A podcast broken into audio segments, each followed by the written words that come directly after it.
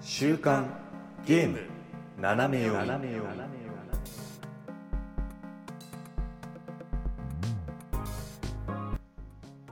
皆さんこんにちは4月13日週刊ゲーム斜め読みですこの番組はゲームに関する最新のニュースをざっくりとご紹介その中で個人的に気になったニュースは尺を取って好き勝手語ってしまおうというゲームの最新情報をざっくりと知っておきたい方におすすめの番組となっておりますパーソナリティ私シュナイダーとおやすみと。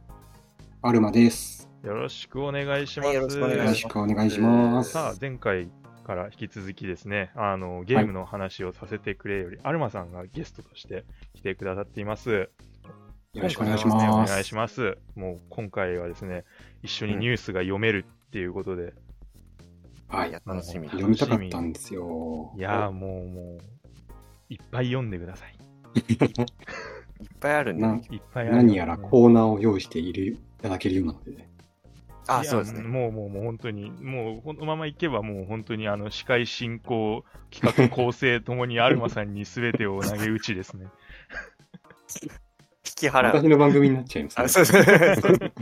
そうですねうん週刊アルタイトルがマ斜め読みになってしまう かもいしや、れでない、も、うん、斜め読みをさせてくれるんでしょあなるほどああ、それはいいですね。そうですね。なんか合併、よく合ない併感がすごいですうね。ん。う。よくないんです。いやもっとも、だから、アルマさんが全部やるんで、アルマさん要素強めで、週刊アルマさせてくれみたいなぐらいの。今日、今週もアルマしてくぜ、みたいな。みたいな すごい、いいですね。うん飛ばすで飛ばすぜって感じうの、ん、みたいな。ぐらいの勢いで、ねはい。頑張ります。乗っ取りの危機を感じつつ。 どうですかもう4月であったかいんですけども、何かこう、あ、なんか関係ないね、今ゲームしてますかって言おうと思ったんだけど、4月であったかいとゲームに何ら関連性を見出せなかった、今。ああ、つなげようとしたはけいど、ちょっと失敗したね。うん。あれですよ、あの、今日、仕事前にね、マザー2触りましたよ。あ、、あ、あ、俺もやった。あ、本当ですうんか。早速、うんありがとうございうまん有す。言実行。そう。なんか、話が分かんなかった。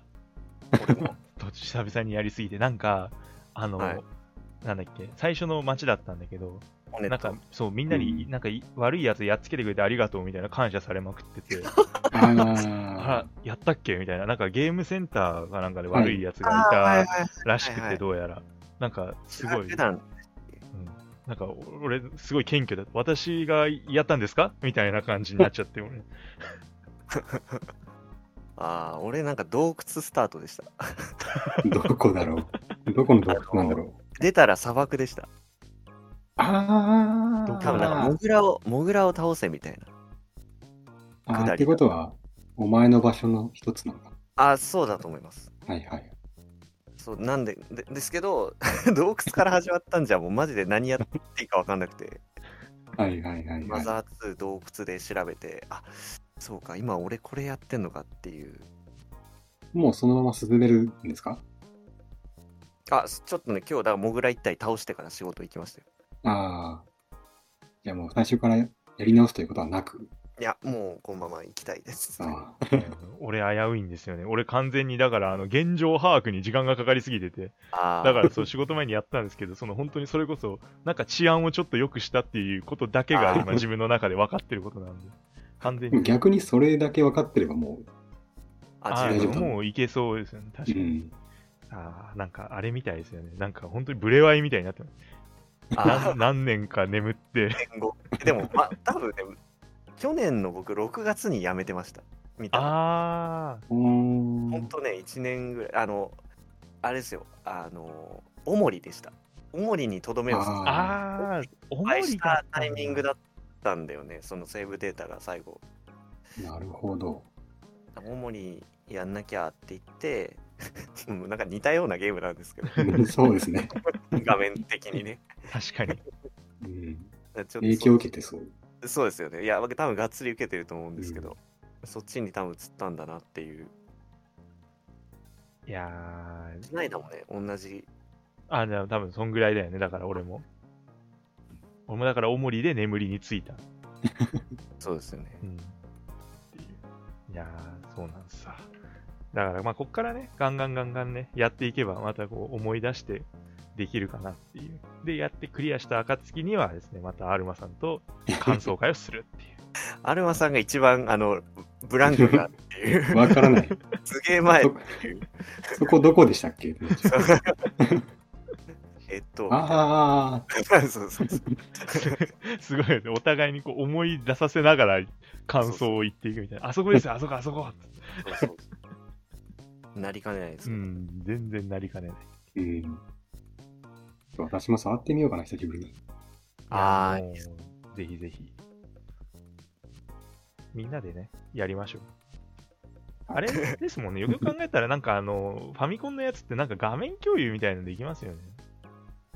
あーなんか要あは、ーオンラインで遊ぶみたいな体で、はいはい、こうなんか一人は操作して、後の二人は見てるみたいな。そうえだね。ー、なんか、気が一応すできるるんでマすザねー。は。本来はなんかあの、オンラインプレイとして、こう、うん。普通にできるんですよね。うーんコーラをだから渡さず、渡すことができるけど、渡さずにずっとそのプレイすることで、こう、疑似シェアプレイみたいみたいな感じに確かできたような気がする。なんかう、ん一回だから俺おやすみさんとやりましたよね。なんかあの、家事、家事のゲーム。な。あれは、あの、ちゃんと普通にやって、あ、そうか、あれはのやったのか。あれなんか 1P しかできないから、片方は見てるだけみたいな。そうでしたっけそうそう、なんか、家事から人を救うゲームがあったんですけど、あ名前も忘れて名前を忘れちゃったん ですけど。スーファミだよね。そう、あ、どっちだファミコンスーファファミミコンだっけいやー、なんか、でもなんかあ、れ一日遊べるんですよね。できるあ。の、ファミコン、スーパーファミコン。うん。ずっとできる。ドンキーコングとかやったもんね。うんうん。クリアしましたよね。 うん。えー、あの、すごいズルして。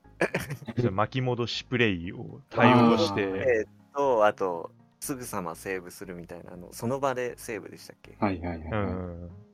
対応して、い。まあ絶対当時やってた人見たらブチギレるだろうみたい な感あじで。登ってくやつですよね。あ、えーっとね、スーパーファミコンの方のあの、あスーパードンキーコングスの。ーパー、ああ、なるほど。ドンキーとディディのやつ。ああ、私、あ、ワン、ワンの方か。はいはい。あ、そうです、ワンです、ワンです。うん。あの、2とか3もおいおいやってこうみたいな。ディディとディクシーですね。そうそうう。ん2と3私持ってたんですけど。ああ自分スリー3持ってたんですよ。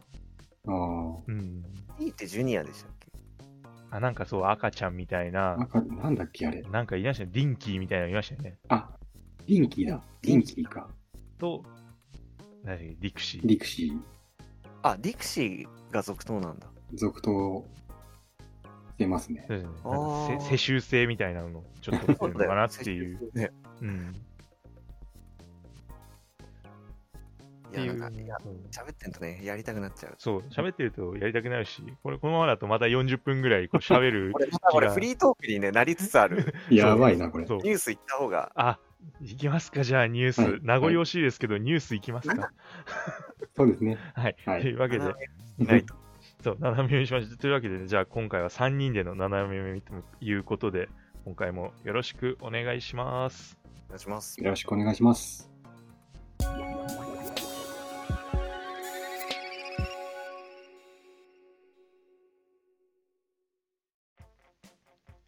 さあ、えー最初のニュースなんですけれども、えーこちらがですね、えーステイト・オブ・プレイということで、まあ、いわゆるあれですよね、あのー、忍耐、ソニーの忍耐って言ったら、ちょっとなんか語弊があるんですかね、これはね。ウィンが入っちゃってる。うん、うんちょっと、あれなんですけど、 まあ、ちょっとソニーの、まあ、情報番組って言ってもいいんですかね、まあ、発表会というか、そうねはいっていうのが、4月14日の、えー金曜日の午前6時からですね、あの、ファイナルファンタジー16の特集のステイトオブプレイが放送決定ということで、これは、あれですね、だから、これを聞いてる頃には、皆さんはもうすでに、もう見てる人見てる多そう リアタイで見てる可能性が。ああ、全確かに。然ありえますからね。うんで、まあでも、あれですよね、だいぶこう、みんな多分ワクワクしてきてるんじゃないでしょうかね、FF16。そうですうね。ん、あの自分は実を言うとこの恥ずかしながらちゃんとですね、まあ、この FF16 に対してこう情報を集めてないんですよ。あの、ちょっと楽しみというか、にしてたというか。いやっていうの、もそれもいいですよ。まあ確かに。そうじゃあ、ステイトオブプレイ見れないじいやいやいや、でもそう、なんだったらもうちょっとこう、ニュースにしなかったのは、そういう側面もあるのではないかという、うん、なるほ感どじだったんですけど、ね、そんなことも言ってられないんですよね。ゃ。そうんよもう発売日も何気に近いですか ?6 月ですよね。そうですね、6月22日に、うんう。ん、PS5 はそうですね。 ゼルダやってたらもう多分すぐですよね。そうなんですよ。どう、どうしてくれるんだ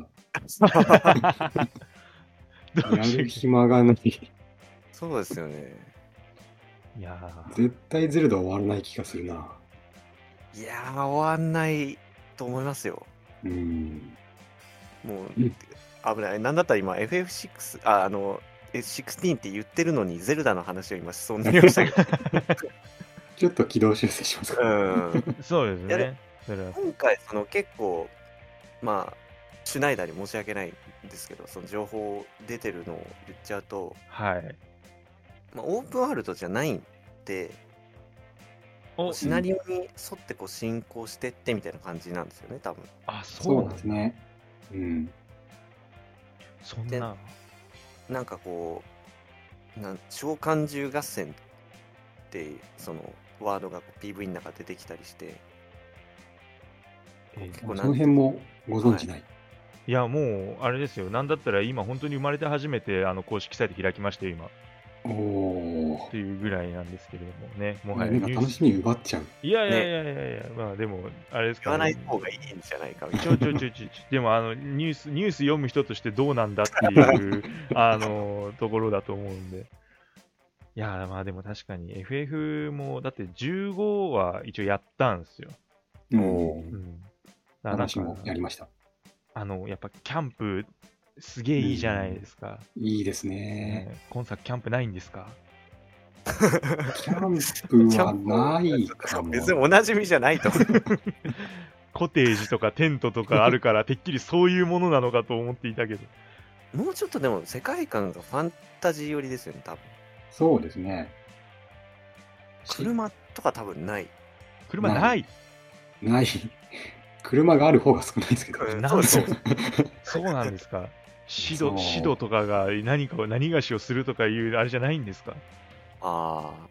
移動は出てくる人とはでもいま思すいよま。すよ。うん。でも車はない。車はない。おかしいじゃないですか、それじゃあい。やいやいや、毎回別にシド車やってないから。シドレインズとか言いましたかあ、でもシドレインズはカーレースのなんか指パチンして始めてたから、あの人も車の人なのか。じゃあやっぱり、 13まああでも情報が出てないだけで車が来るかもしれない。来るかなでも、すごいですね、この召喚獣とかも本当になんか、すごい綺麗ですね。綺麗ですよあのね。画像っていうか、ビジュアルを見てるんですけど、う。うんん。まあやっぱさすがこれは、うん、PS5 なのかなという、確かにそうですよね。うん、うん感じですよね。あそうです。もともとそういうなんか、まあ、クリスタルとかやっぱそういうのがやっぱり本当に主軸なんですよね、多分 FF って。そうですね。召喚獣とか。だから多分俺みたいにあのキャンプと車のゲームだと思い込んでる人 はそんないないというない。うん衝撃 昔の FF の雰囲気に戻ってきた感じが。あーあー確かにうん。すごい、なんかでも、こうやってサイトなんか見てると、本当にいろんな国があってみたいなのが、もうバーっとあの旗とかがあって、こうはいはい紹介がなされてるんですけど、いやうんこういうのはこれがこれですごいワクワクするんですよね、なんかその、うんうん国同士のいざこざっていうか、うんはいはいはい。うん内政外政のなんかこう、ね、いざこざっていうところも結構力入れて描くみたいなのうで、ん。インタビューとかでもちらちらちらほら見たんですけどあー、なるほど。ああ、確かに。なんかこういうのって、だから本当にその、昨日言った、いわゆるサガフロンティア2じゃないですけど、あの、はい大河ドララマ味があるというか、それぞれの国の思惑が交差するみたいな感じがいいですよね。ファンタジーでありながら幼少期からうんそうそうそう青年少年みたいなのになってますそもんねう。今回主人公の一生を描くみたいあ、そうなんですね。そうそこは15もそう。あ確かに15みたいな感じ。な。 これネタバレじゃないよね。大丈夫かいやいや、大あー大丈夫です、大丈夫です。 15はもうネタバレ、な多いい分ですよね。大丈夫だと思う。もうもうもう、そうそ大丈夫です。大丈夫です。だからまあ、そそう、おっさん、おっさんなのかなになるまでをうん。描くから、ちゃん本当に大河ドラマですよね。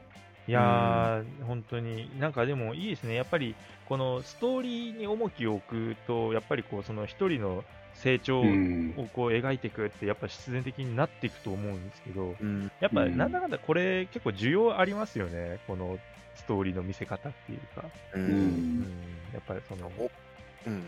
何年もかけて何かを成し遂げていくってことですもんね、要は。そうみたいですね。うんうんうんまあ成長するってだけでも結構、うん、ワクワクそしうまですすよね。ね。うん主人公へのこう思い入れがうん。多分半端ないことになりそう。確かに。あ、じゃあ、あれなんですね、その、いわゆる15の、その、ノクティスでしたっけあの、もう、はい。結構、はい、その、要は、成長していくわけなんですけど、この、じゃあ、成長していくみたいなのっていうのは、別に、これ、歴代の FF は全部そうだったわけではないんですかね。ではないうんはず。まあ、大なり小なり描くことはあるだろうけど、結構がっつり今のところ出てる情報だと本当ひ一人に主人公一人にこうフォーカスしたストーリーのような、ね、そうですね。しますもんね。この、クライブ・ロズフィールドさん。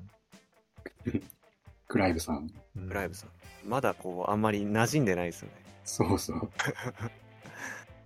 ただこれやったらやっぱりね、多分、好きってなっちゃうんでしょうね。んなんかなかなかでもスタイリッシュな格好してますね。あの、鎧とかもかっこいいですけど、ちょっと少年期の軽装な感じというか、でも、なんか、どこかこう、その、中性っていうよりかは、ちょっと今風な感じもああテイストもあってる。いう、うんちょっとこう、なんかどこにも当てはまらない感じっていうか、うんこれが多分 FF らしさなんですかね。このキャラデザインにおいて。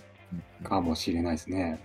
うんだから本当に FF15 ってすごかったんだなと思ってなんかみんな真っ黒でしたもんね。 みんな、うんああそうですね。そうですね喪服かって最初普通にちょっと一瞬思いましたもん、自分。あなんかちょっとこうバンドマンっぽい。 ああ、そうそうそうそう、なんかそ、そっちの表現の方が良かった。喪服って言っちゃった。まあモニフしてはいいるだろうけど。そうだね。 後々モニフスから OK みたいな。 なんかあの衣装が、あの、はいノクティスの国の、なんか清掃だったっけなあすごい、フォーマルな格好らしい。ああ。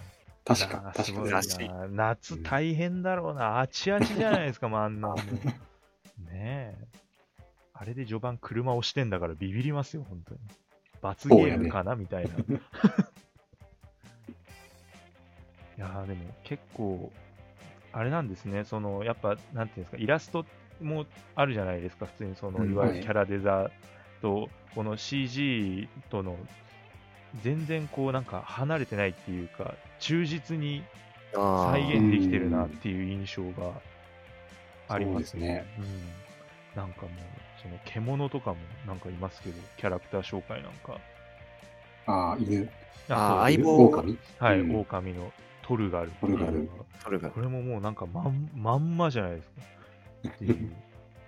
すごいな。今かポルガルはうん、めちゃめちゃ人気出そう。ああ、そうですよね。今からトルガルを傷つけたくないっていう気持ちがもそうそううあるんですよね。確かに。悲しいことにならないで っていう。いやー、ほん結構それはあー本当にそう。それちょっと心配ですよね。そう。立ち直れなくなる可能性があうる。んいやだから俺やめて思っそれはやめてほしいな。うん、あのだから、本当におじさんとかになってどうすんだよってちょっと思ったんですけど、よく見たら、あの少年期の頃は可愛らしい子犬のようなそう。ビジュアルあーああ、よかった、一緒に大きくなってくれてるよな、みたいな。うんだか確かにうんら大丈夫です。あだーそうからそんなうね、んお腹が減ったからスープにしようとか、そういうことには多分ならないと思います。過酷すぎる。いやー、キャラクター結構いますね。やっぱそうで国,、すね国がさっき見た感じでも結構多かったから、うんそう、そうドですミねドミナントでしたっけなんか国ごとにいるんですよね、その。そう召喚獣になれる人たちがうんうんうんああ、なるほど。それぞれの国にいて、その人たちの人間ドラマみたいな。うんえー、すごい面白いじゃないですか。なんかこう、広がりますよね。うん。その国ごとの背景とかもそうなんですけど、んなんか、サブクエストとかもいっぱいありそうな。ねそうですね。うん、あでも、あれなんですかね。その、ね、いわゆるオープンワールドじゃないですもんね。そうですね。うんうん。ちょっとこれはその国、なんて言ったらいいんですかね。オープンワールドじゃない場合ってどどうなるんですかね。リニアとか、リそうですニアなストーリー。あなまあんかもう線路ああ、なんかもうそこに行く、そういうことで、ねまあ要所要所に行くみたいな。言い方を、あんまいい言い方じゃないかもしれないですけど、一本道。うんうんうん。みたいな。って言ってもまあもうなんていうんですか進行が完全にこう不可逆じゃないというかもう絶対じゃあもう次の国行ったら元の国には戻れませんとかいうわけではないとは思うんで多すけど分、ないとは思いますけどね。ああ、なるほど。だからそうオープンワールドじゃないっていうだけで、まあ、要はそうです街並み自体はもうすごいこういっぱいあってみたいな、こうそういう感じなんですかね、多分ね。うんじゃないと言いつつ、多分結構フィールド、フィールドとかも、そうですよね、すごい広そうなんですよね。うん、何気に作り込んでそうだしうん。なんかいいですよね、そのオープンワールドじゃないって聞くと、え、違うのって思われがちなんですけど、でも逆に、あのダンジョンとか、なんかそういう一つの街とか拠点への作り込みっていうのが、その分半端なくなるっていう。そうそうそう。うんあんまりこう過敏に反応しなくてもそこはいいかなっていう、うん。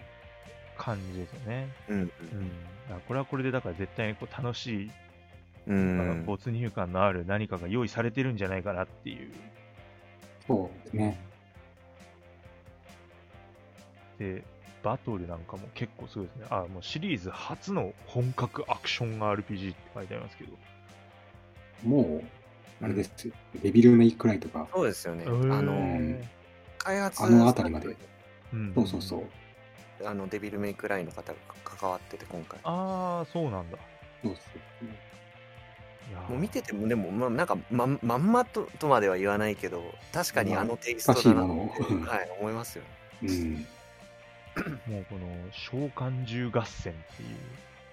そう。うんシャツあーすごそうですよねいや、もう、もう、これだけで、本当に、なんかいいですよね。もう見てる感じなんですけど、体力バー以外の情報が一切ないというか、本当にこの映像を見せることだけに、うんうんうんうん注力してるのかなっていううん感じがいいですね。なんかこう、あれですよね。やっぱ映像が綺麗だから、なるべくなるべくこう UI なんかは簡略化して、そうですあね。そうですね、余分な情報を見せないみたいなう風んにしてる感じが最近、てか結構ありますから、この感じは本当に PS5 ならではなんだなっていう。うんうん画面がめちゃめちゃ派手だから、うんそうごちゃごちゃししてると多分分かりにくいとかもあるんでしょうね。そうですよね。ういんやー、えーなんかもうずっとさっきからなんか火の玉を撃たれてる召喚獣の絵をずっと見てるんですけど、なんかかわいそうになってきま したね。あループループになってループ、ループなんですよ。ギフ画像というか。ううんん。申し訳なくなったからスライドしようと思いました。いやーでもこれアクションゲーか。なんかこう、RPG、じゃあ RPG は RPG なんですよね。でも、まあでもアクション要素が強いっていう。そうそうう。ん戦闘がアクションになっうん、て FF っていう感じっぽいですけどね。だからアクアクションバトル以外は、うんまあそのレベル RPG 要素強そうですけど。うん。ああの覚える技がどんどん増えてくるとかねその辺はこう RPG 色がちゃんと残ってそうな感じでうんうんうんうん。それこそ、なんか RPG 要素を4月に公開しますとかって言ってたんで、多分その RPG 要素がそ、このステートオブプレイで公開されるんじゃないかなと。ああ、なるほど。その RPG 要素とは何なのかわかんないですけど、すねそれは一体何なのかってういう、ん、なんか成長とかですあかね。はいパはラメーター、いうんうんうん。スキルとか、あそういう。ーありそうですよね。なんかうん確かに RPG っていうかアクション系におけるスキルツリーを埋めていきたい欲うはん半端ないですからね。うんうん、本当に。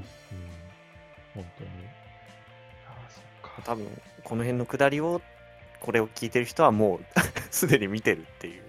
そうじゃないですか確かね、本当に全然見当違いなことやってて、何言あーってんだこいつらみたいになったら、どうしようかみたいな。それもまあややあるんですけど、うん、まあでうもん。 4月にそういう情報が出るって言ってたら、まあ多分大丈夫でしょうん。多分そうだと思うんですけどねうん。 20分以上って長いですね。結構やりますねう。。でも前、1個前のステイトオブプレイも、スーサイドスクワット20分ぐらいやってましたよ。あ、そうなんだ。んだ。じゃあ あのへー、ほぼ最後ずっとスーサイドスクワットのゲームの話で、これ、 なんか、スーサイドスクワットダイレクトなんのではぐらいの尺の使い方してたんで、へえ。面白かったですけど。ステイト・オブ・スーサイド。うん、いや、ぐらい、本当にね、そんぐらいのなんかね、ボリュームでびっくりしました。開発スタッフのインタビューとかまで載ってましたからね。ああ。へえ。でもまあでも今回はちゃんとこう、タイトル切り離して、もう本当に FF16 の話だけしますうよ。ん。うんうんうん、だからもう本当にこれだけって言ってくれればもう多分結構情報を流してくれるんだなっていうか気合が入ってるというか、うんうんうんう。うんんうん感。じソニー側もすごい力入れてる感が。確かにそうですね。最初は PS5 だけしかね、リリースされないっていうのもうん。あると思うんですけど。あーちょっと楽しみになってきましたねこれ起きててもいいかもしれないですねああ、6時か。そう6時なんで6時かーちょっと無理 無理かな6時朝、は。朝をやればいいですよ。ああそうだマザーやって マザーをやってクリアする頃にはいや6時間じゃ無理かいや、6時間じゃ無理じゃない。 6時間は厳しいですねや。っぱダメですね。うーん。しょうがない。寝て、寝て待つしかないのか。うん。そうですね。はあ、わかりました。というわけで、FF、まあ、16、まあ、これは6月22日が発売なんですよね。うんで、はいえーステイトオブプレイは、えー明日金曜日4月14日午前6時ということで、こちらもですね、皆さんぜひ楽しみに待ちましょう。さあ、えー続いてのニュースなんですけれども、 えーえーっとですね、一応読みますね。えーあのーまあ、あれですよね。ティアーズ、あ、ゼルダの伝説、ティアーズ・オブ・ザ・キングダムがですね、もう発売がですね、5月12日ですよね。えーに、えー控え、あとまあ1ヶ月ぐらいっていうことなんですけれども、で、あの、本当に、まあさっき、もうさっきなんですけど、まあ、4月13日、今日ですね、23時からですね、あの、サードトレーラーっていうことで、あの発売前最後のトレーラー映像が本当に先ほど公開されまして、えー今ですね、本当に今、本当に今、多分みんな見てきたところですよね。はい。はい。はいということで、もう、はい、どうぞ、好き勝手やりましょう。そう、今見ました。 今ですね、本当に。だからもう、新鮮ほやほや、出来たてほやほやの我々のトークをお聞きください。うんど、どう、どうでしたもう、率直に。すごい。すごいですね。確かに。すごいって思いながら。あのなー、飲み込めてないです、まだ。いやそうですよそうねそうそうなんだよね。なんか、あの、ギュッ、ギュッとしてましたよね、本当うに。ん。うん。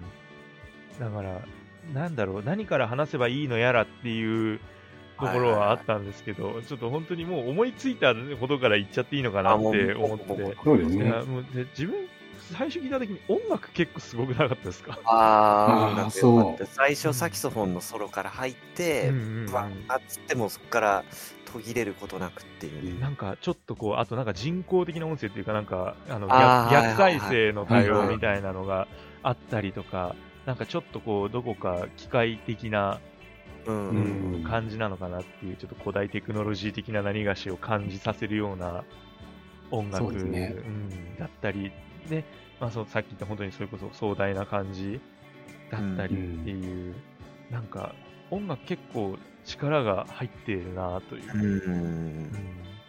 逆再生って、うんああ、はいはい。あ、すいません。メインテーマがね、デルダのメインテーマが確かに。ああ確かに流鳴れっててたたのねが、もう超テンション上がっちゃないんましかたあね。そこやばかったですよねなんか最後の方にかけてって感じですよね、うんうん確かにこうブレワイもそうですけどゼルゼルダらしくないというか、うんうんちょっとどこか静かなのね、うんうん踏襲してないというか新しいゼルダっていう側面が今まで結構出てた分こうテーマがいざ流れるとうん。かなりこう来るものがあるというか、そうですね。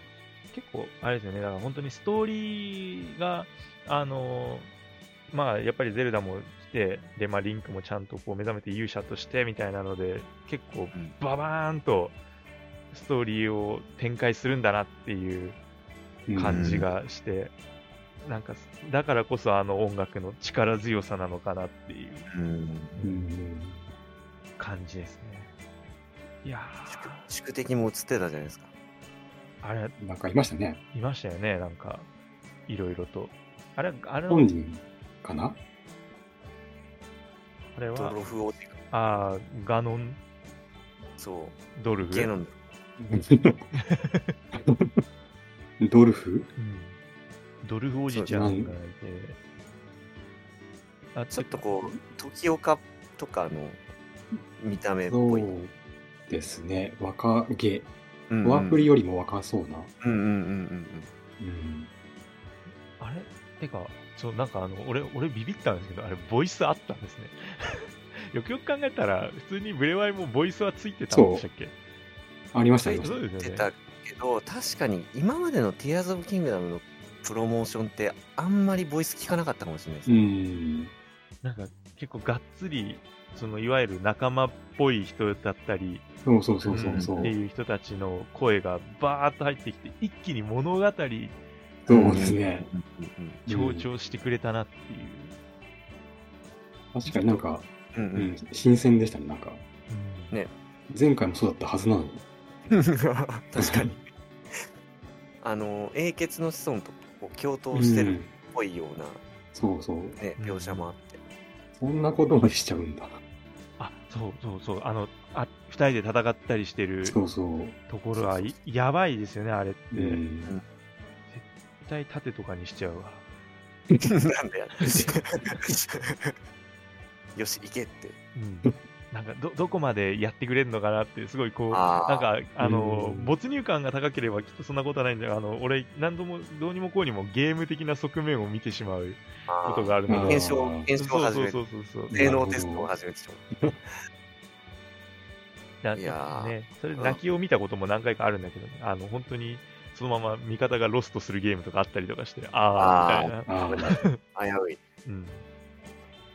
だから、まあ、ちょっと気にはなるけど、うんいやー、ちょっと、やばいなー、なんか。てかうん地下世界っぽいありましたね。うんうんうん下が、やばいってって言ってたらマジであったって上だけじゃないじゃん。あの多分その直前に流砂みたいなうんしたとか。そうあでれしたただね。吸い込まれてみたいなあとなんかあの、なんか赤いレーザーの中をくぐり抜けてなんか落ちていく しあーありましたーありましたね。なんかバイオハザードみたいな。ああそうあれもなんか確かに地下に降りてんのかなとうか思っちゃったーけんそどんな感じしましたね、うん遺跡に、まあ、い入ってっていうかどこなんだろうみたいなうん結構ギミックが混んでるのがそうですね感じですよね。いわゆるその試練みたいな感覚であーあるのあか、どうなのかってところなんですけど。ーうん今回試練どうなってるんねでしょうねここらない説もなんか、うんありますよねうんうんあのシーカータワーなんかライトアップされてて でこう遊び、遊び出してる。いやーでもねその辺はどうなるのかっていうのは分かんないですよ、結局なんか分かったよね何も分かってな いですねいや、でも、あの、個人的にいいなって思ったのは一瞬、ではチラチラっと映ってた、あの、いわゆるクラフト的な要素あるじゃないですか。はい。なんかあはのい部品同士をくっつけたりとかみたいなので、うっていうので、あのそれこそ馬車みたいにして人を人乗せてましたね運んだりとあか、ーうんあと、これ多分、あの、斜め読みの方でも言ったと思うんですけど、その要塞、移動要塞みたいなのを作はっいはて、いはい。みたいなのをやってましたよね。やなっんてたか、冷蔵庫みたいなのがいいましたもん、なんとなく。要塞、移動要塞うん VS 移動要塞みたいな。いやー、激突要塞がこんなとこで見れるとは、みたいな感じで。やばいっすよ。あれできちゃうんだっていう。確かに、そうですよね。うんあれ、ゲームの映像だろうから、あれができちゃうっていうのがね。いやーだから、いいですよね。それこそ、だから、あの、地下とかがあるってことは、まあ、その空の上もしかりなんですけど、その上にい行かないと取れないものがあるとか、地下じゃないとこう、できないギミックがあるとかっていうのを、可能性をはらんでるじゃないですか。うん。確かとか、だからそれこそ、アイテム同士くっつけるみたいなのあったじゃないですか。はに。い。ん。新しい装備作るみたいな。スクラビルみたいな。あーみたいな、そうそう、それとかもっていう、なんか行ける場所が本当に増えれば増えるほど可能性が広がるから、うんすごいですよね、なんかオープンワールドの真骨頂なのかな、これはいよいよみたいいや、うん実際、地下、空、地上ってあるオープンワールドってあるんですかね確かな。いになんかや、確かにないですよね、うん。言うて。エルデンリングもあの、地下があってびっくりしましたけど、あああ。空も、空もあっちゃうんだ。スイッチで動きます。ーやっぱり本当にスイッチが爆発する、うん大丈夫かなみたい我々がティアーズ・オブ・キングダムする可能性がありな。ます楽。類、楽類、楽類スイッチを探してってなる可能性が。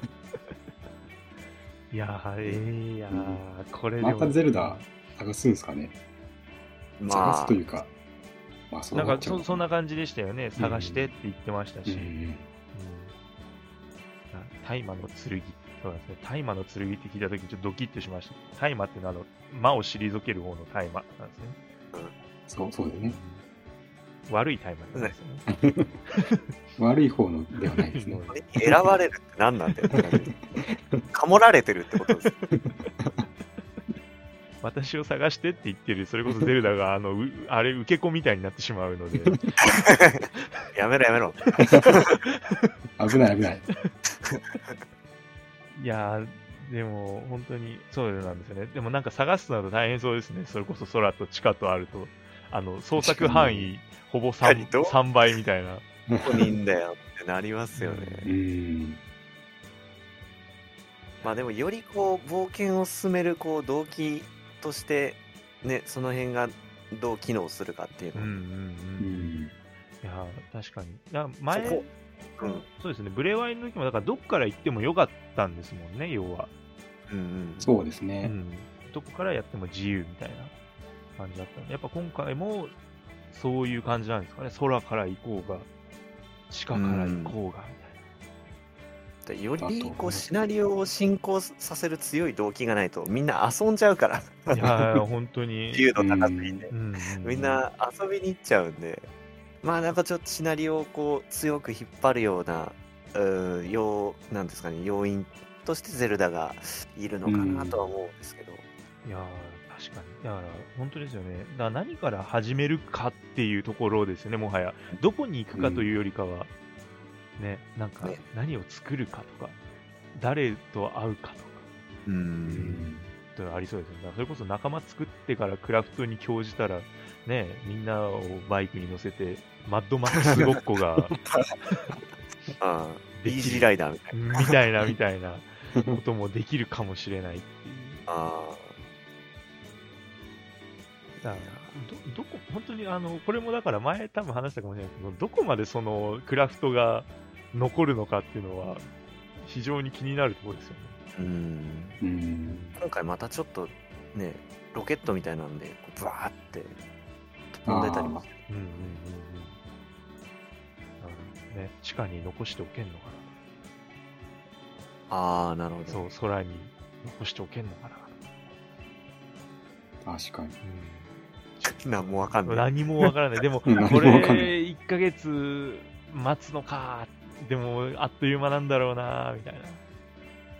そう確かにどうなんだろうね、こっからの1ヶ月は。これがファイナルって言ってますうからね。ん、もう情報出ないんですかね。でもそういうことですよね。これでじゃあもう、お待ちください。いえやー、ーすごいことしますね。確かに。何にもわかんないじゃない本当 に、うんまあ、何もわかんないまんまやってくれってことなか。のそうか、ですね。逆に捉えそる。れは楽しい体験になるかも。うんうんうん。うん、期待値が本当に高い状態のまま我々を、ね、そこのままにしてくれてる状態ですうよん。ね。うんうん見せすぎてない感じが。うんうんうんうんいやー大丈夫ですかもう、もうないですかまだあります。いや、でもね、まだあると思う。 ある、あるんですけど、うんありすぎてなんか、うんいあんなね、3分とかで浴びせていい情報量じゃないいんや、ですよ。確かにそそうそうう。そこれこそ40分ぐらいかけてやるべきかだよねう。。そうですよ。ゼルダうんダイレクトするべきだよね。に。うん、ねうん。いや、でもまあ、ちょっとこの PV はもう発売まで繰り返し見るだろうなっていそうう。だね。擦り切れるまで見ようね。うんうん何も擦り切れないけど。うん。 そうね。デジタルなんで。また時代のあれを掘ってしまったか。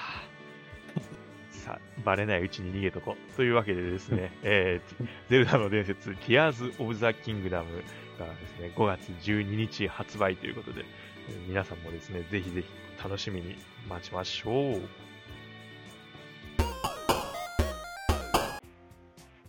さあ、続いてのニュースなんですけれども、えー今回ですね、せっかくですね、あの、アルマさん来ていただいているので、で、こう、アルマさんとこうニュース読んで、非常にこう楽しんでいて、あの、有馬さんの方もですね、何かこう気になったニュースとかあればですね、ぜひ紹介してほしいなというところなんですけれども、はい何かありますかえーっと、二つありまして、はい。まず一つ目なんですけど、えーっと、読み方がわかんないんですけど、 えーちょっと仮で読みますね。はいえーっと、天智76。えー天国の天に、はい。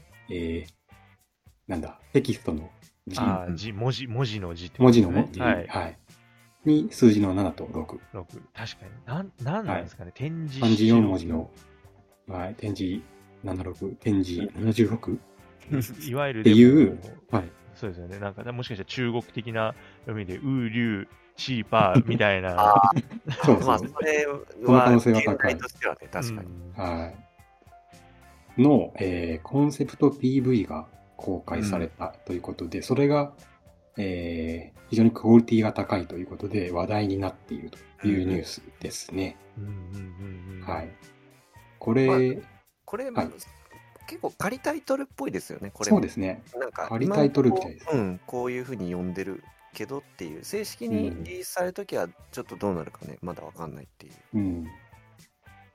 確かにこう見た感じ、すごいこうクオリティがそう、これ高いですよね。見たんですけど、んなんかめちゃめちゃクオリティ高くて、アニメーションの。うんうんうんうん。なんか最近あの、中国のこういうアニメーション使っはいはい。アニメ調のうんうん、あのグラフィックのゲームってなんかすごいレベル高いじゃないですか。そうですね。なんか崩壊スターうんうんうんうんうんとか、最近気になってるんですけど、おーそう そう。なんかその流れでこれ見たら、これもめちゃめちゃクオリティ高くて、確かに。またちょっとこう、毛色も違う感じそう、ですけどね、なんかこう、ななんて言えばいいのかなリリアルな感じもまうん、あみたいなああれですよね、本当にその CG で動かすにあたって、こうちょっとやっぱアニメ感が出すぎると、やっぱどうしても動きとかが、んってなるところを、本当にこの CG とアニメのこの本当にハイブリッドというか、うん、ギリギリのラインを、綺麗さだけをこう、あのー追い求めていくと、こういう感じなのかなっていう。モーションキャプチャーになんかアニメ調の肉付けができてるぐらいのねう、んんそうですよね。いやーで、この、まあ、PV ですけど、なんかまたゼルダみたいですけど、なんか見ても要素が、情報量が多すぎて、あうあ、ん確かに。何が何だかよくわかんないっていうのがまあ感想なんですけど、ただすごいっていうことはわかるっていそうです。6分ぐらいね、ある。う。そうそう、長いんですよ、結そ構。う意外と長いっていう。うんそう、まあでもキャラクター、多分主人公なんですよね、その最初からうん登場してる2人は。そうみたいです多分ね。男女どっちか選択するっていうのが、まあ多分さうん最近のあれだとパターンなんだと思うんですけど、うん、でもオープンワールドそうそう。 MMO なんですよ ね。らしとして紹介されているようで。え、これマル MMO ってことは、なんだからオン FF14 オンライン的なっていうことそうそう。らしいんですよね。これがって感じですよね。これで、これでいいんですかこれでやって、みたいな。これで動くんすかっていう。そうですよね。 うんこれだけクオリティ高いのが複数人自由に動き回って、マジで大丈夫なんですよ大丈夫か。確かに。なんか、うん、すごい、なんだろう。今の中国のうんうんうんうん。技術力の高うんさをうんうんうん。垣間見たような。そうですね。はい。確まかあに。実際、こう、ダンジョンに入って、こうマルチ的な要素で、こう、謎解きしてるみたいなシーンとかも、うあとこんう一人がスイッチを押してあげて、そうすると一人の足場が上がってってみたいなところあったんで、本当にがっつりマルチで、なんか遊べるように作ってるのかなとは思ったんですけど。うんいいですね。こういうの会話しながら本当にやっぱ楽しむっていうか、リアルタイムで動かしながらってことですよね。うんうんうなんかこのゲーム、バイトと火鍋で世界を救う物語とああ、説明されているようなんですけど、なんだ何が何やら。確かに。と言いつつなんかスケートボードに乗ってたり、そうなんですよね。なんかネットの世界みたいに入ってたり、うんもうなんか要素が多すぎてわからない。んバイトと火鍋火鍋はなんかさ、最そ後う食べそてうる。。なんか料理もが重要な要素になるんですかうね。ん。いや、なんか、ううまそう、この火鍋も本当に。そうそうう。ん 確かに。あそこだけすごいリアルだ。うん。あ、そうそうそう。アニメ調と言いつつ。うん実写かなっていうぐらい。うん。いや、本当すごいですね。でもだから動画、パーッと見てますけど、あの、ん目とか、本当になんていうんですか、交際みたいな部分っていうんですか、目のうんとか、うんあとその景色がアニメっぽいんですけど、ちゃんと景色が反射してるじゃないですか。うんはいいやすごくないですかどうなってんだろうみたいな。もう技術的な部分に、うね、んただただ、絶妙なバランスでこうん、うやってますよね。アニメ調のキャラクターがいてもおかしくはならないけど、すごいリアルだみたいうんまあ違和感はないですよね。な。全然ないですね。まあなんか日本のゲームの影響とかもあるちょっとなんか僕は「ペルソナ5」っぽいああ、それは確かうに。んうんね感じが、まあこう各所の演出とかだったりこうロゴがバーンって出てくるそうそうそ演う出とそかもなんかこう。う確かに。ね「ペルソナ5」っぽいというかあとなんかこうしゅ横たわってる少女のなんか世界に入るんじゃないですけどなんかんなんなあんだなんですあか。ね、パレ紹パレ介ス、パレスみみたいなものに。そうそうそうそうそう うんうん障害を取り除いてあげるみたいな描写のような気がして、それはちょっとね、ペルソナ5っぽいうんうんですよね、パレスの攻略。確かになんか、あのパレスの主みたいな、うんうんうん、そうですよね、そんな感じのやつ。つもいましたもんねはい。はい。ちょっとなんかその辺のこう影響はありそうな。んいやー、楽しみだな。なんかキャラクターも本当に、だからこれだけ多いと、絶対好きなキャラクターが一人は見つかるだろうし、っていう感じですよね。そうそううそうー。そうんいやー、これ楽しみですね。早くちょっと動向うを、はい、チェックしていきたいなって感じですーね。ん。はい。さもう一つ。あ、兄か。次ああ、そう、はい二つですもんね。はい。じゃあ、もう一つ紹介させていただきますと、えっ、と、午前5時にピアノを弾くっていう、えーまあ、インディーゲームなのかなおー結構のはスチーム、はい。早いですね午前5時 早い早いでですすね。ね時間の話してます。うん、 そうのスチームストアページが公開されたということで、はいこのゲームのなんか雰囲気がすごい、いいですね。うんもうパッと見もうめちゃめちゃいいなっていう。うんうんうんうんうんイラストの雰囲気とか、うんうん。あと UI の雰囲気もめっそう、画面の作りいいですね。ちゃおしゃれだなっていう。はい確かにで、しかも無料っていうね。ええこれ えた ただでいいんですかただらしいですよ。ただらしい。えーすごいこれだってめちゃくちゃなんか上質な感じするじゃないですかそうそう。本当にお金取ってって感じですけど。 本当ですよね払わせろみたいうんそう本当に投げ銭させてくれそうそうそうそう。これもまた気になるなっていうことで、ううんん今回上げてみました。な。なんかシンプルなテキストアドベンチャーかと思いきや、ちょっとこうパラメーターを調整しながらそうそうそう進行するみたいなね。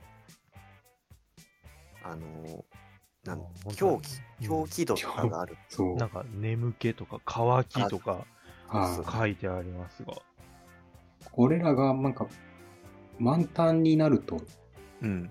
多分ゲームオーバーなのうかんうな。んうんうんなのでそれが満タンにならないようにいろんなアイテムとかをうん。うんうん買う持つながらこう選択肢選んで読み進めていくみたいな。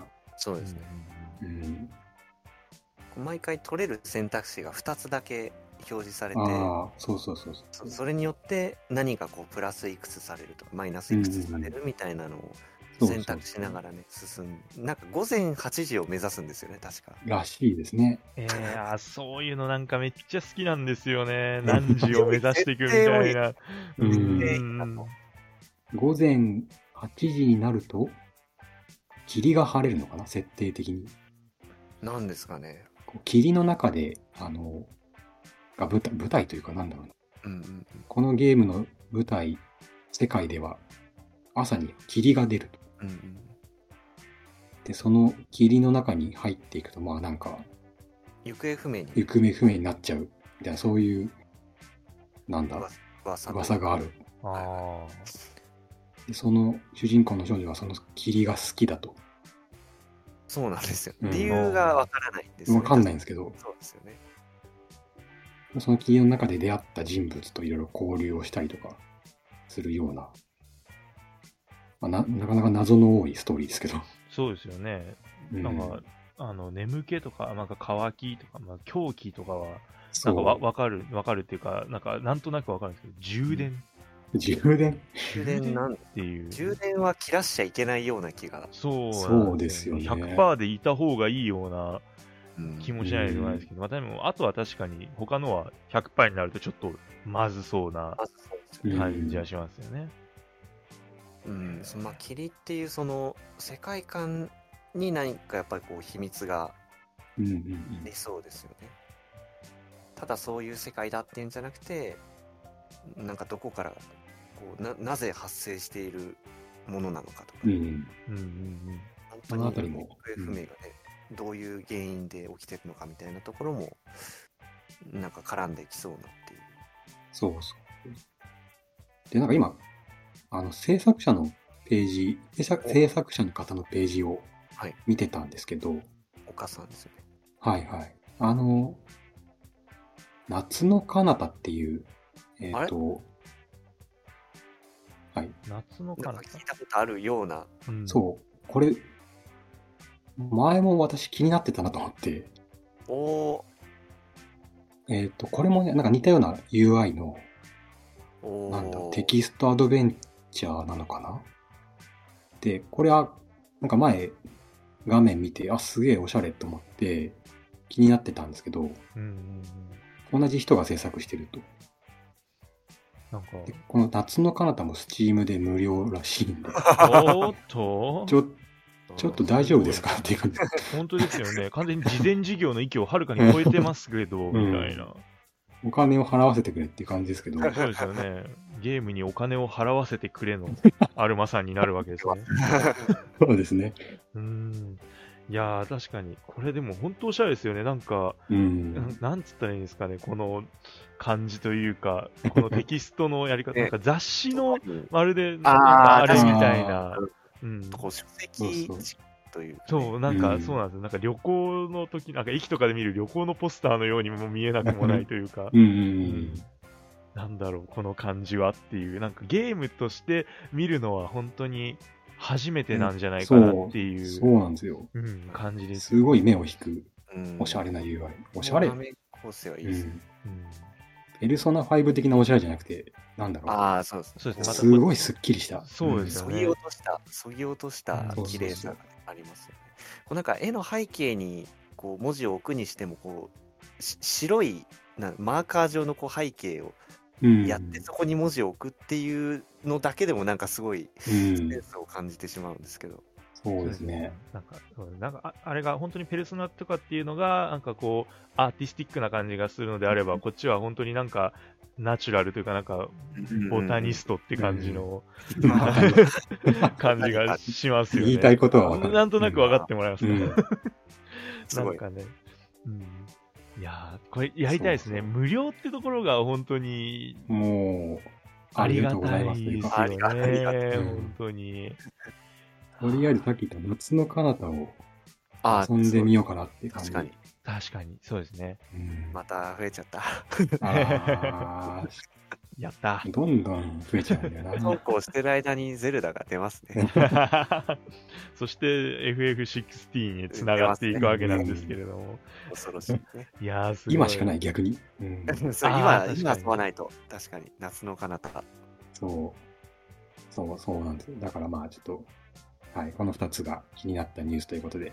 いやいーやありがとうございますですね本当にそうなんです。だから、まあ、昨日も多分言ったんですけど、本当にこうやって人とコラボして、新しいゲームを知れていくっていう、本当うにんいい機会で、だと思うんで、特にやっぱり、あんまりこう、我々だとこういうのはあんまりこう取り上げないっていうのはありますもんね。うんって書いてあると、もう脳がね、最近勝手に 回避しちゃう んで、ああ、あ確かに。週末じゃあ遊べないのか、シューってなっちゃいがちなうそんんで。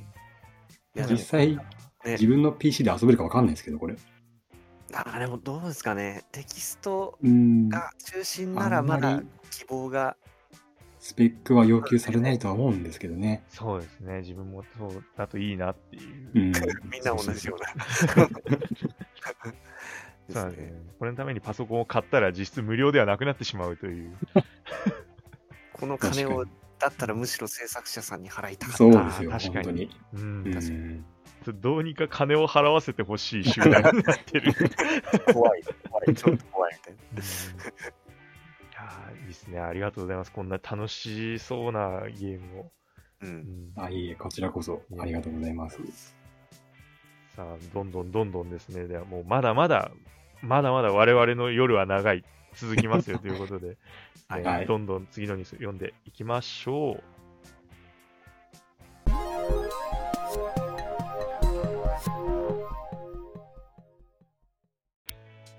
さあ、続いてのニュースはこちらですね。日本ゲーム大賞2023ということで、えーま、この日本ゲーム大賞2023年のこの年間作品部門の、えー一般投票がスタートしましたっていうニュースなんですけれども、で、えー昨年の大賞はあれですね、エルデンリングだったと。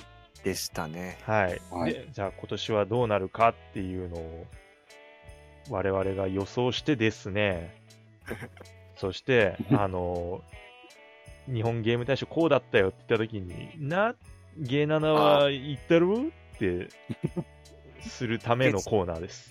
受付開始と同時に予想を立ててしまっただろうっていうそうです。言うただめから言ったじゃんっていう。だから、あの、ごご5通りぐらい取っておけば、ずるいな。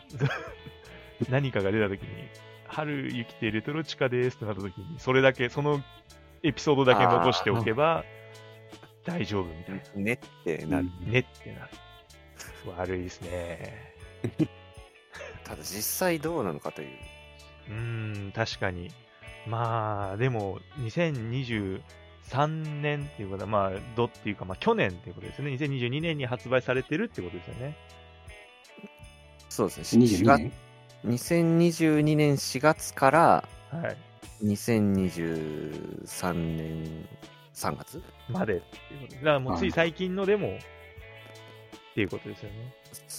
そうですね。だから、あれなんですかね、ホグワーツレガシーとかももうじゃないですかホグワーツはそう入ってるか。そっうていだねうことなんですよね。いや、ホグワーツなんじゃ、あとあか思あ、ってみたり。いや、でもまあいっぱいあるんですよね、本当に。だからそう。それこそ、あの、我々、ゲイナナは、あの、ゲイナナアワード、やったじゃないはは聞きましたよ。ははい、あのーはい。だから、そそこの中でいったものが、っていう可能性もあるってことですよね。あー。まあ確いかに。全然あると思いますよ。いやー、どうですか何かこう、まあ、あの、対象がっていうよりかは、まあ、2022年のゲーム、発売されたゲームにもちょっと思いを馳せながらっていう感じえでうんやっていこうと思ってるんですけれども、どうですかなんか早速、アルマさんとか、こう、このゲームがっていう、ありまますあ、2022年はですね、私あんまりゲーム変えてなくて、うんうんはいなので、あんまりというか、まあ一本なんですけど、はい。えー、それがですね、これ多分、でも、本当対象候補の一つだと思うんですけど、お、いスプラトゥーン3。やー、確かに。ああーなんか言われてでするわそうだね今なんかすかっかり忘れてました。そうだ、うんスプラ3も去年なんですもんね。そうなんです去よ。年、やばいっすね。 去年なかなかですよ。出過ぎだろ。うわーでも、多大なる影響を与えていますもんあね、ー世界において。いおや、そう考えたら、いや、ありとありますよね、ゲーム対象。なんか全然ありますよね。ーうん。あちとな、みに、これスプラ2って、対象だったんですかね。あ、確かに、ちあーょっと気になる。部門的なのは取ってそうですけどね。ちょっと調べて確実に何か取ってはいると思う。うんう。んああ、そう、対象じゃないにせよ。確うかに。ん。何らかの賞にはなって。絶対なってるとは思うんですよ。それなってなかったら悲しいなと思いながら。そうですね。あ、なってるのかな日本ゲーム大賞2018年の優秀賞ですね。ああ。おお。になってますね。2。うんうんうん。いや、でもなんか3の盛り上がりってちょっと、すすごかったですもうんね。ん、すごかったですよね。確かに。ただやっぱ2のその選考理由みたいなのも書いてあるんですけど、うん。うんあの要はその前作のグラフィックとかそういうの世界観そのままにその仲間とこう顔を合わせてこうプレイできることが可能になったみたいなそのスイッチ携帯ゲーム機としてみたいあなあ、っなるほど。ていうところにちょっとフォーカスされてるみたいなところがあるのであまあ確かにそういう意味で言うと、3はすごい進化したかというと、そうですね確1からのそのうんやっぱ凄さというよりかはもう正当な進化まあこれはこれで本当にすごい楽しいうん、ゲーうんムなんですけど、そうですね、こういう選考理由ってなってくると、今回の選考理由はどうなるのかなっていうのはありそうですよね。確かに、言われてみれば。いやあ。いや、でも、 ー、うん割と確かに、もうマジで対象候補な気がいやー全然ありえますよね。しますね。去年の顔を選ぶってことですからね。うんあれ、おやすみさんどうですかなんか、こ れ。いや、難しい。あのね、自分が好きなゲームが対象に選ばれるわけじゃないんであ、実だか際。らそうだからもう、うんこれはもうでもだけど思い入れがある、去年思い入れがあったゲームで考えてもありなようなあ気そうがですする。ね。うんーな、そう、去年はでもね、やっぱ RPG ばっかりやってたんで、まあ、それこそおも、おもりとかも去年だったですけど、スイッチのね。あー確かに。あ、でも、あ、あるよね。おもりもある。でも、対象おもりはのおもりってどうかな。どうなんだろうかね。この、もともとが Steam なんですよね。うんうんスイッチが初出じゃないので、うんその辺の経緯も含めると、うんどうかなっていうのもあるし、確かに。いやー、なんかね、そう、難しいよね。あ、ちなみに、あの、スプラトゥーン2を、はい。撮った時の2018年の時のあの年対象がモンハンワールドなんですよね。ああ、あー、そう、それ、まあ同時期なんだ。強いですね。まあ、確かに。 2018年はパート2じゃなくてすごいっすよ、本当にこれ。だってドラクエ11、マリオオデッセイ、スプラトゥーン2、ゼノブレイド2、フあォートナイト、ポケモンウルトラサンムーン、あーなどなど、ああ、っていうか、ブレワイもある。あ、ブレワイもあえ、る。ブレワイ大賞じゃないんですかブレワイがグローバル賞を取ってますね。ゼルダの伝グローバル説賞ブレス・オブ・ザ・ワイルド。え、対象じゃないんだ。対象じゃないですね。対象がモンハンワールド取ってますね。えー、あれでもなんかえーって言うと失礼か。あれおかしくはないのか。スプラ2とお同じ年なんだ。ね、俺もだから今、いやちょっともうちょい前かなってちょっとそう思う。 2017年ですけど、ああ、そうか。集計期間的にじゃあ、2018年になるのか。何月 ?2017 年は確かでにも、あえっと、あ発売日が2017年の3月3日なんですね。れ ?3 月だと、前に入るのか。この場合だと、多分、その前の年の対象とかなんじゃないあの違うあ。あなんかグローバル賞の対象作品は2017年の1月1日から2018年の12月31日ってなってる。ああ、なるほど、だからここなるほど。だけなんか期間がちょっと違うみたいですね。合うんだ。ああ、なるほど。はいあじゃあ、2017年の対象が、ブレワイの可能性があああ、場合によってはあるかもしれないですね。る。うん。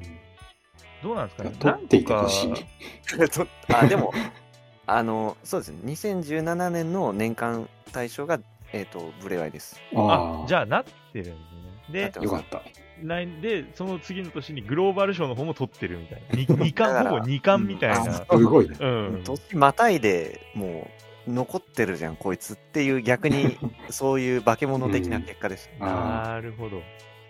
いやー、そっか。だから、今年、じゃあ、まあ、戻りますけど、あ、はい。今年とかどうなんだいや自分もなんかいろいろあるにはあるんですけど、うんなんかあれなんですよね。それこそ、あの、グランツーリスモ7とかも、ああ、ー去年か。そうなんですよね。2022年の、なんかもっと経ってるようなあれ ?2022 年の何月からでしたっけ4月ですあ、あ4月か。あ、ダメですね。3月4日ですね。あじゃあダメでギしリた漏。れたえ、でじゃもあ、ね、う前ん、年の入ってんのかなああ確かに、あー場合によっては入ってるかもしれないですね。まあ、前年まあ大賞はエルディンリングですけどうん。優秀賞とかにもしかしたら入ってたのか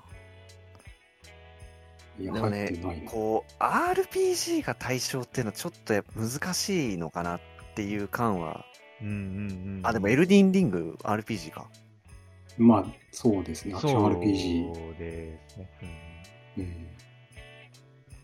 うん。いやーどうどうですかねそれこそねゼノブレイド3が今度今回その期間的にはノミネートなんですけど、うん。うんうんうんあーだからまあゆ優秀賞ぐらいまではいったらう嬉しいですけどね、なんかいろいろ本当にありますね。だからそれこそストレイとかも、あそれああはいはいはいあはいの猫の猫オのープンワールドサイバーパンのやつですよね。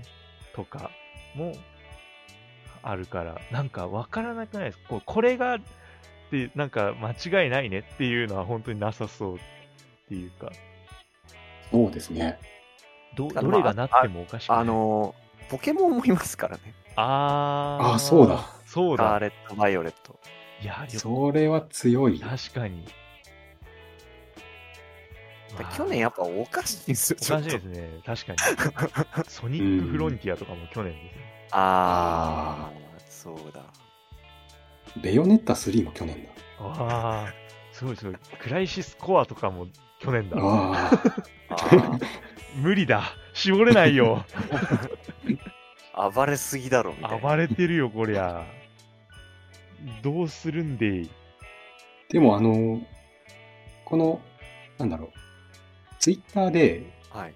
このファミ通のえっ、と、ツイートに返信してる人がこういろいろいて、ああ俺、俺ならこれだみたいな。あー、いいそれを見てると、なんかゼノブレード3がね、多いん、多かったんですよね。おーあ、 本当ですか。こいれわゆる一般ネ投ット票のだから反応って、ああ、でも確かにそうですね。一う般ん投票だから、なくはないのか。ユーザー対象みたいない感じもあるから、やー。としたら、廃墟ですけど、すごいちょっとでもいいですよねやっぱりこの自分がやったゲーム好きなゲームがなるっていうのがやっぱり、なるうん個人的にやっぱり一番嬉しいうん。なと思うんで、うん、ぜひなってほしいなっていうのはありますけど頑張っね。頑張ってほしいみたそいな。う、頑張ってほしいな、みたいな。ね、それこそ、あの、我々よく取り上げた、あれソムニウムファイルだったりと かですああ、ね、こちらもあったりするの続で編、ですよ ね、しかも。続編の方なんですよね、去年出たのはね。だったりとか。いやライブアライブとかですー、ね。あーそうですね、ライブアライブ。あれ、リブアライブ強いと思いますよ。いや ー、ありだよな。口的には盛り上がったはずなんで すよね。うん どどうどうなんすかねあそのわかんないなんかあんまりこう出るぞ出るぞはあの我々取り上げるじゃないですかでうんもあの、うんうん売れ売れた売れたみたいなのはあんまりこう ああ、盛りだから実際の盛り上がり度ってどうだったのかなみたいなのは確かにね確かにわからないところではありますけど、うんいやーあその辺で言うとやっぱスプラトゥーン、ポケモンはやっぱ強い。みんな遊んでるっていう。じゃああれなんですかそれこそオクトパストラベラー2とかも一応入っているああ、そうあです。ギリギリ入っ2月24日発売。うんあじゃあ、すごい。もう何が来てもうん。おかしくない。 RPG 出すぎだろ、みたいな。去年みたいな。本当にね、こんなに出てると思わなかっ逆にもう今年の方が予想しやすいまでありますよね。た。あー、確かに。そうあでのす、ね。ゼルダ。 うん。ゼルダそう、もうか。こうここまで来たら、う。うんんあ FF16 もそうですし。あーまあ、まあまあまあ、確かに。そうか。で今も今年も結構やばいですからね。年スもト、リートファイター6とか、ああーー、確かに。スターフィールドとか。ああーのスターフィールド確かにすごそうですね。うん。あと、アーマードコア。あそうだでそうだ出るかは知らないですけど、うんみんな待ってるで、おなじみ。うん。私も待ってるで、おなじみ。そうですよ ね。みんな、みんな待ってますね、確うかに。んうん。確かに今年も。今年やばい。んですよね。まあ、毎年やばいのか。まあ、前、そうですね。まあ、毎年なんだかんだ、こうこれが出た、やったぜは、ーありますからね。確かに、ここ数年、毎年、今年やべえなって言ってる気がしまうす。ん確かに。いやー、いいですね。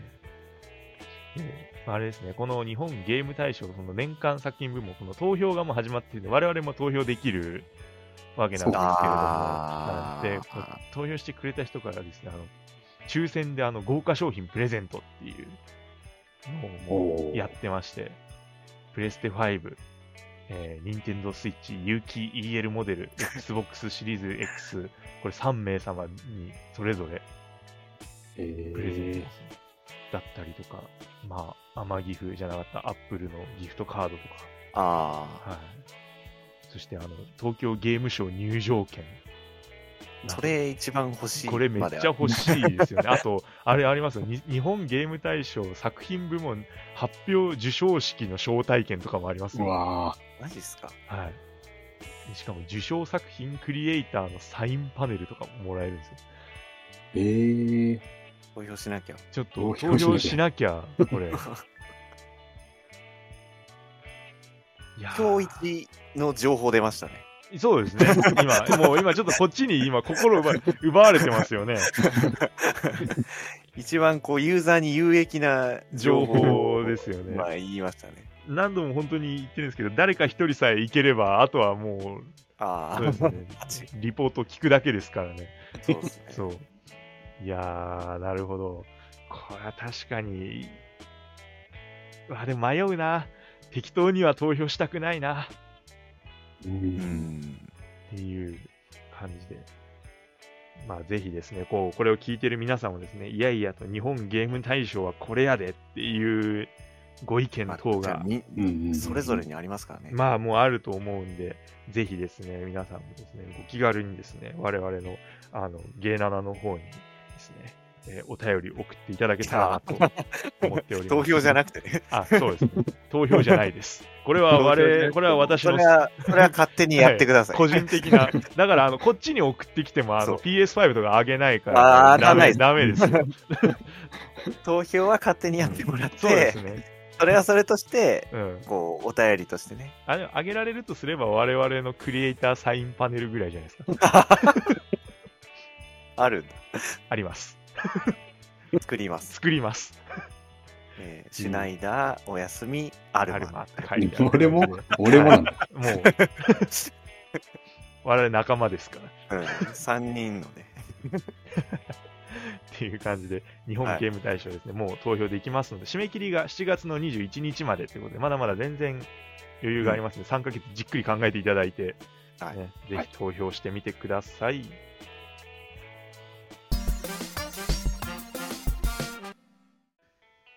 さあ、ということでですね、今回もですね、盛りだくさんの内容で、特にやっぱゲストがいると気合が入るというか、う。うんん、盛り上がっちゃいや、もう本当にそうなんですよね。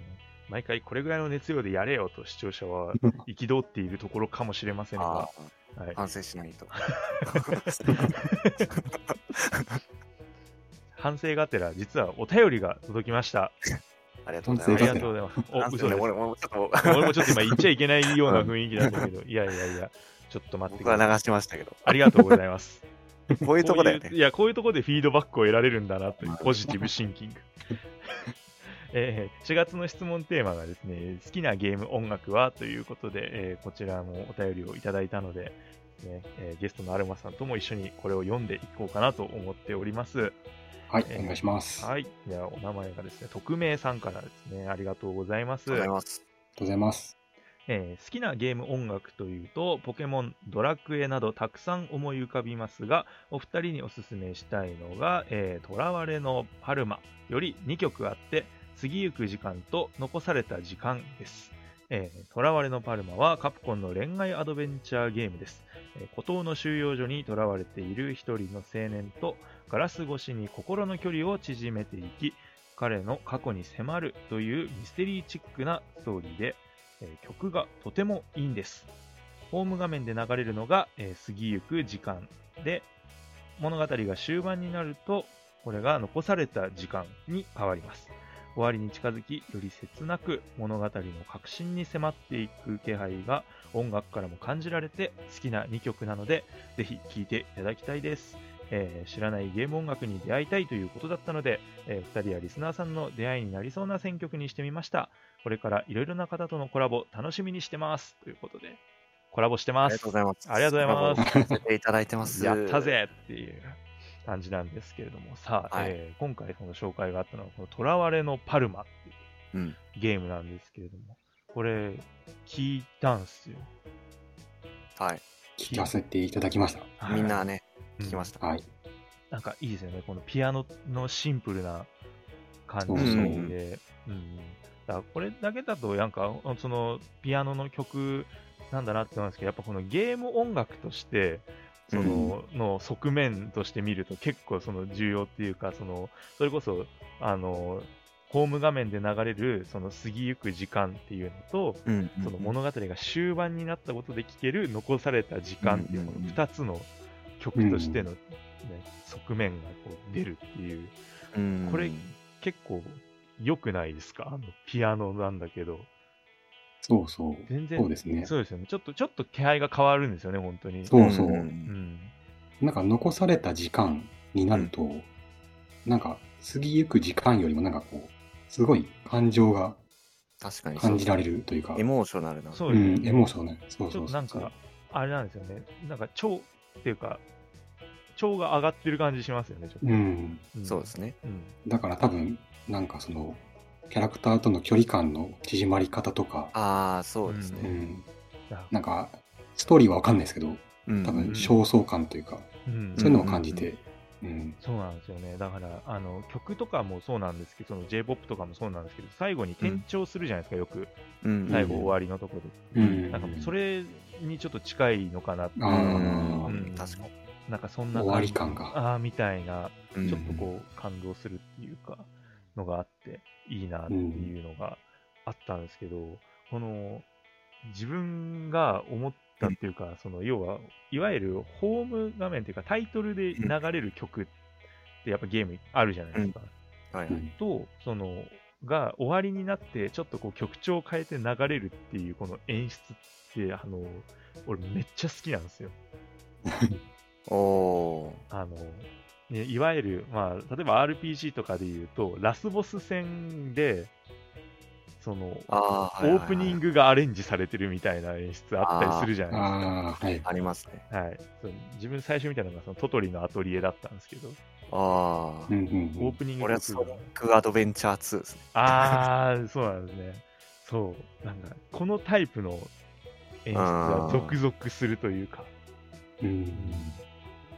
いいなって思いましたね。まうあ、ん対比がいいですよね、この2曲。うんうんうんちょっと、こう、残された時間の方が、まあ、確かに切ない、こう、感情がより乗ってる感じがするんですけうど、ん。単純にこう、音の高さが高くなるから、うん。ちょっとこう、どこか光を感じるというか、はいはい。うんうんうんような明るさみたいなもんね、うんあっうたりん。次行く時間はなんか、少し、なんだろう、クールな感じが、そうですね、うんうん、しましたね。ちょっとまだこう、ミステリーの中にそうそういそうるそうようなね、ううんんちょっとこう、手探りな感じというか、はい。戸惑いみたいな。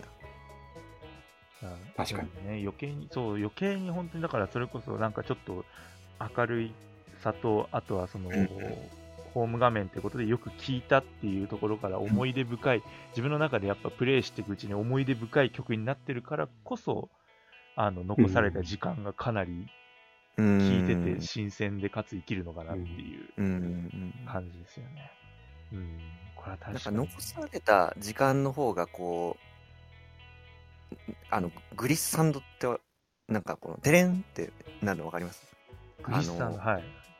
どの音を弾くときにわざと指導って弾あいてあ、くなるんかこれ、テカンテレンがある。そうそうそうそうそう、んんんあれがなんかね強調されてる感じがするんですよねうん過ぎゆく時間でもグリッサンドはやってるんですけどうんだからなんかそういうのがこうおおしゃれ感とかもあるんですけどなんかこうプレイにちちゃめっ気をこう出したい時にこうデレンっていう風にうんうんうんあこー。確やかるに。そうねですイメージがねあるんで、まあ、その辺がだからちょっとこうキャラクターとプレイヤーとのこう距離感というか、うんうんこうんううん。心がお互いオープンになってこういろいろ見えてるみたいなのも、そうですねなんかその辺にねちょっとこう感じられてこれゲームやってないで喋ってますから、ね、いや、でそうも、ですねうんいや、でもやっぱそういう感じですよね。やっぱり音楽が、やっぱりそのゲームのそのシステムっていうか、やっぱりそのプレイヤーに、やっぱりこう寄り添ってやると、やっぱり音楽も自然とこういう構成になるんだなってうん、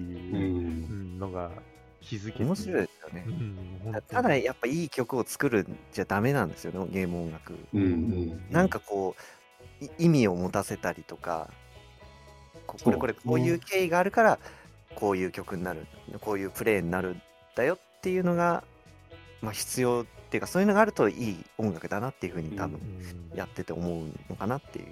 確かに。いや、あの、アドベンチャーゲームってなると、やっぱりその、余計にその演出的な部分に、うんうんうんうん重きを置く必要があるというか、そうですねう。んこのシーンになったから、こういう風にしようみたいうんうんな。うんやっぱそれができるのが、ゲームならではなのかな、うんうんうん。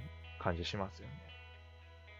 今回この囚われのパルマをちょっと調べてみたんですけど、はうんはい。なんか、普通恋愛アドベンチャーって、うんこう、攻略対象がいて、はい。その対象に合った選択肢を選んで、まあ、攻略していくっていう感じじゃないですか。はい。でもこの囚われのパルマって、そうじゃないらしいんですよね。でのはなんか選択肢じゃない、え選択肢が、選択肢はあるんですけあど、はい。別にどれ選んでもいいおおでその選択肢で何が変わるかっていうと、はいその自分のキャラクターがだんだんこう定義されていくらしいあんですよ。あなるほど、だからこういう時例えば本が好きとかうんはいうんうん本が嫌いとか、まあ、そういう選択肢がもしあったとしてうん嫌いとかで選ぶとその後の相手との相手との会話でそれそういえばお前この間本嫌いって言ってたよなみたいなああそういうふうにあー自分の選択肢に応じて向こうがなんか対応してくるっていうかなるほどじゃあ、本当にすごいですね。あれなんですね。相手の意思を変えていくというよりかは、自分の定義づけなんですね。そうみたいなんですよあねー面白いですだねからなんかうんうん普通、まあ、ときめもやってますけどうんな んかあのキャラクターに好まれるために別に自分では特に思ってあなーい選択肢を選ぶじゃないですかああ、なるほど。はい。でもこれはなんかありのままの自分を選択肢として選んで全然いいゲームあらあ、しなくるほど。てあなんかそこがすごいね優しいなって思ったんですけめどうんめっちゃいいですね確か に。要は、そういうことですよね。相手を落とすために選ぶんじゃないってことですね。んんそうそうよそうりそう自分、あ対話対話ですよねそうですうね。ん自分らしさを直感的に選ぶことで、そうそうそうより要は相手からの返答がそれに近いものに自分に近いものになるから、より没入感が増していくみたいな、っええていうことなんでしょうかそね。うなんかそれがすごいなんか優しいゲームだなって思って、ううんんそれがすごい音楽にうん現れてるなって思ったりしましたね。あーでもやっぱそう思いますよ没入感は高めていけばいくほどやっぱ演出が生きていくと思うので、それこうそ、んうんうんだからこそあの終盤になってその残された時間っていう曲になるまでうんに、うんもうその自分っていうものが形成されてるので、うんうんあの余計にこう自分のための音楽のように思えるっていううか。ん、そうんうだと思いますいやね。ー、すごいですね、でも。めっちゃなんかいろんな、あれですよね、これが嫌いとか、あれが好きとかって言わせていくとうなると、んなんか割と管理とかがすごい大変そうなイうメージがあん、りますけど、あ内部的な処内理部的なそう部分とかめちゃめちゃ複雑そうですようんね。うんうんうん確かに。だから逆になんか攻略対象っていう言い方が合ってるのかよくわかんないんですけど。確まかあに。確かにちょっとね、うんそういうんじゃないのかもしれないですうね、んそうですね、自分ら、だって自分なんですもんね、結局その、うん選んでるのは、自分うのん性格というか。ううんん確かに。まあ、あでなんで、なんか全然違う、 的を置いてないことを言ってるかもしれないですけど。このコーナー始まってからずっと実はそうあ、実はそうなんですよね。あ、そうか。はい、でもやっぱりその、まあ音楽っていうやっぱりこの質問にして、うんすごい良かったなっていうのはやっぱりこういう本当に演出面とかやっぱそういう部分だったり没入感だったりっていうところですごいこう、音楽が好きになれるっていうやっぱ思い出深いものになるっていうのがやっぱ本当いいですよね。ううんん。うんうんいやー確かにこのメールなければこんなそうですねこ。う調べたりうん。一生懸命こう聞いてみてああこういうことなのかなみたいなこう耳を傾けるっていうのはなかったと思うんでうん本当ですねだか。ら本当にそうなんです。だから自分たちのためにやってるんですよ、これ も。完全あに。うん、我々のためにやってる、うん学術的な あれなんですけど、なんかもうそう、だから、これこそこのトラワレのパルマの曲も聴けるじゃないですか。はうんい。聞いて知って、で、そこから、あ、こういう演出の曲、昔やったゲームであったな、みたいな感じで、あー芋づる式にこう、うんゲームがリンクしていくので、あの、うん我々の脳細胞の活性化にもこう一役買っているという、死にゆ防く火防止みたいな。 あのみたいなところもちょっとあるのかなっていう。うん、だからまあ、結構いろんなところで言ってるんですけど、その前のやつもそうですこのキャラが好きとかっていうのも、んそのあゲームで泣いたシーンか。ゲームで泣いたシーンとかっていうのも、なんかどういう理由でこの泣い泣いちゃったシーンに至ったのかとか、いろんな側面がやっぱその人分あるんですよね、10人十色っていうか。はいはいはうい。ん、なんで、この音楽もやっぱりやってて、こういう感じのことがあったからこの曲が好きになったんだみたいなうん感じでやってくれたんで、いや、本当にそう、だから今後もね、そう今送ろうかどうか迷ってる人もね、こういう感じでいいんですよ、本当に。どういう理由でもいいんで、いや本ありがたいこの場にいさせていただいて、いやー囚われのパルマという作品を知れてよかったです。そう。確かにうん。匿名さんも呼びますか呼 びますか話しますか話しますか来囚てくださわれのい。パルマについて。そうですね。とらわれのパルマ会ですね。だ うんその後だから、匿名だと困るので、パルマという名前にしていただいて、アルマとパルなんマかでちょっと ややこしいねややこしい。パルマって名乗って出てきづらいだろ。どうもパルマですっていう。うん。どうも、アルマです。アルマです。コンビ、コンビ、 アルマパルマみたいな。コンビで出てくるみたいな。いやー、でもいいです。うん。うんうんっていう感じで。そうシャドーブリンガーも、そういえば聞き,、ま、聞きましたというか、あれを見ましたよ。あの、お、なんだっおけ、えーっと、漆黒のヴィランズのオープニング。お、あれ、どすうどうしたごいですね。パッケージごとっていうか、その、バージョンごとにあんな作るんですか バージョンごとにあんなん作ってます。もう本当に一本のソフトのオープニングとして全く遜色ないくらい、なんかこう、が頑張ってるっていうか、すごいクオリティが高くて、うん。あと言ってたあの、ジョブチェンジをどんどんしていうんくうんうんところとか、よかったです。まあ、キャラクターが喋ってるところはちょっとこう、まだプレイしてないんで、そうですよね。なんとも、あ、こういうキャラクターいるんだぐらいの感じで、はあい。れだったですけど、いやーそしてあの、悠久の風のそうそ普通は、もっとさりげないかと思ったら、あのう。もう、がっつりみたいながっつりきますよね。私はあそこでもう、うわーってなっちゃう。感感無量みたいな感じですよ ね、完全に。そうそうう。ん。あーであもすごい最後の、うあ、あの、これ私の話になっちゃうからやめよあんいいですよ。う。一応大丈夫です。どうぞ。あ、あの最後のね、やっぱあの、暗黒騎士の、そうですね。暗あ黒れではす。もう、超中二 感が溢れる。うんあれがもう、好きなんですよ。いや、そうですね。内なる中二心が、うん中二病が。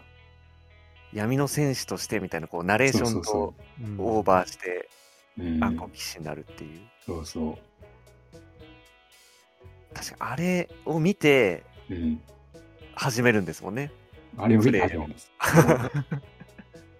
モチベいやが闇の戦士になりますって感じで。うん、そうですよ ね。すごい高らかに闇落ち宣言をするわけ です。闇落ち宣言になりますよね。うん。いや、すごかったです、あれも。やった。うんやっぱ音楽いいですよ。うん。よかった音楽にフォーカスして。そうですよね。うん結構悩みましたよね。悩みましした、本当うにん。あ、でも、そうですよ。まだまだ多分いっぱいあると思うのでね。た。そうですね。うんうんもう、どんどんどんどん募集してってください、本当に。募集してってくだ さい。これ毎回昨日もやめったのようこれ毎昨日もや った。毎回やる、これもう。